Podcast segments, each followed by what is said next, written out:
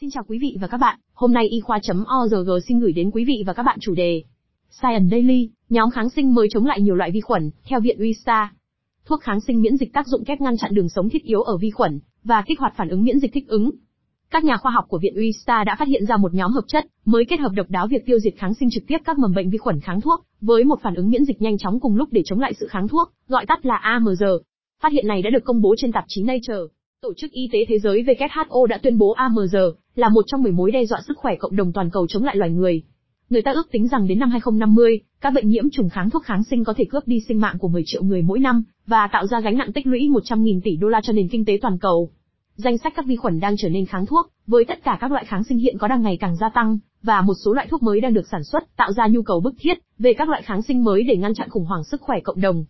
Fazogdo Waller, MBBS, tiến sĩ, trợ lý giáo sư của Trung tâm Tiêm chủng và Miễn dịch, và là tác giả chính của nỗ lực xác định một thế hệ kháng sinh mới có tên là kháng sinh miễn dịch tác dụng kép D, AI, A, cho biết, chúng tôi đã thực hiện một chiến lược kép sáng tạo, để phát triển các phân tử mới có thể tiêu diệt các bệnh nhiễm trùng khó điều trị, đồng thời tăng cường phản ứng miễn dịch tự nhiên của vật chủ. Các loại thuốc kháng sinh hiện tại nhắm vào các hoạt động chức năng chủ yếu của vi khuẩn, bao gồm tổng hợp axit nucleic và protein, xây dựng màng tế bào và các con đường trao đổi chất. Tuy nhiên, vi khuẩn có thể kháng thuốc bằng cách làm biến đổi mục tiêu vi khuẩn, mà kháng sinh hướng tới, làm bất hoạt thuốc hoặc thải thuốc ra ngoài.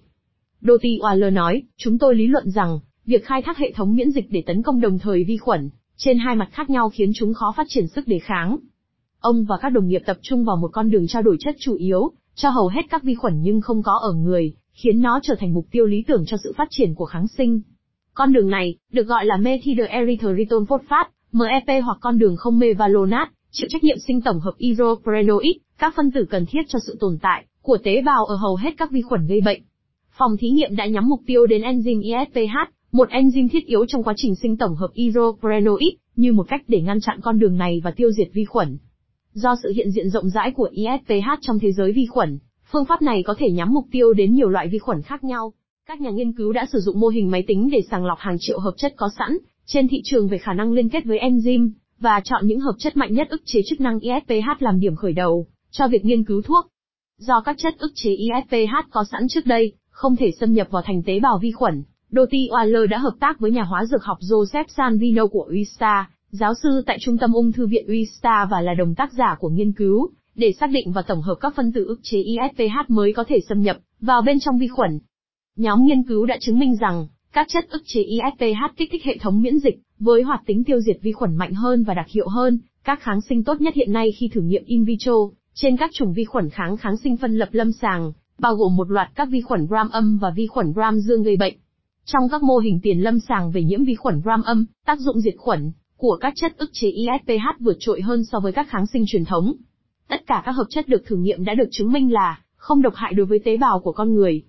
Kích hoạt miễn dịch đại diện cho dòng tấn công thứ hai của chiến lược D, AI, A, Kumar Singh, tiến sĩ, nghiên cứu sinh sau tiến sĩ tại phòng thí nghiệm Doti Waller, và là tác giả đầu tiên của nghiên cứu cho biết. Doti Waller nhấn mạnh, chúng tôi tin rằng chiến lược D, AIA sáng tạo này có thể đại diện cho một bước ngoặt tiềm năng, trong cuộc chiến chống lại AMR của thế giới, tạo ra sức mạnh tổng hợp, giữa khả năng tiêu diệt trực tiếp của thuốc kháng sinh và sức mạnh tự nhiên, của hệ thống miễn dịch. Cảm ơn quý vị và các bạn đã quan tâm theo dõi. Hãy bấm nút thích, theo dõi và đăng ký kênh để cập nhật các thông tin y khoa chính xác và mới nhất nhé.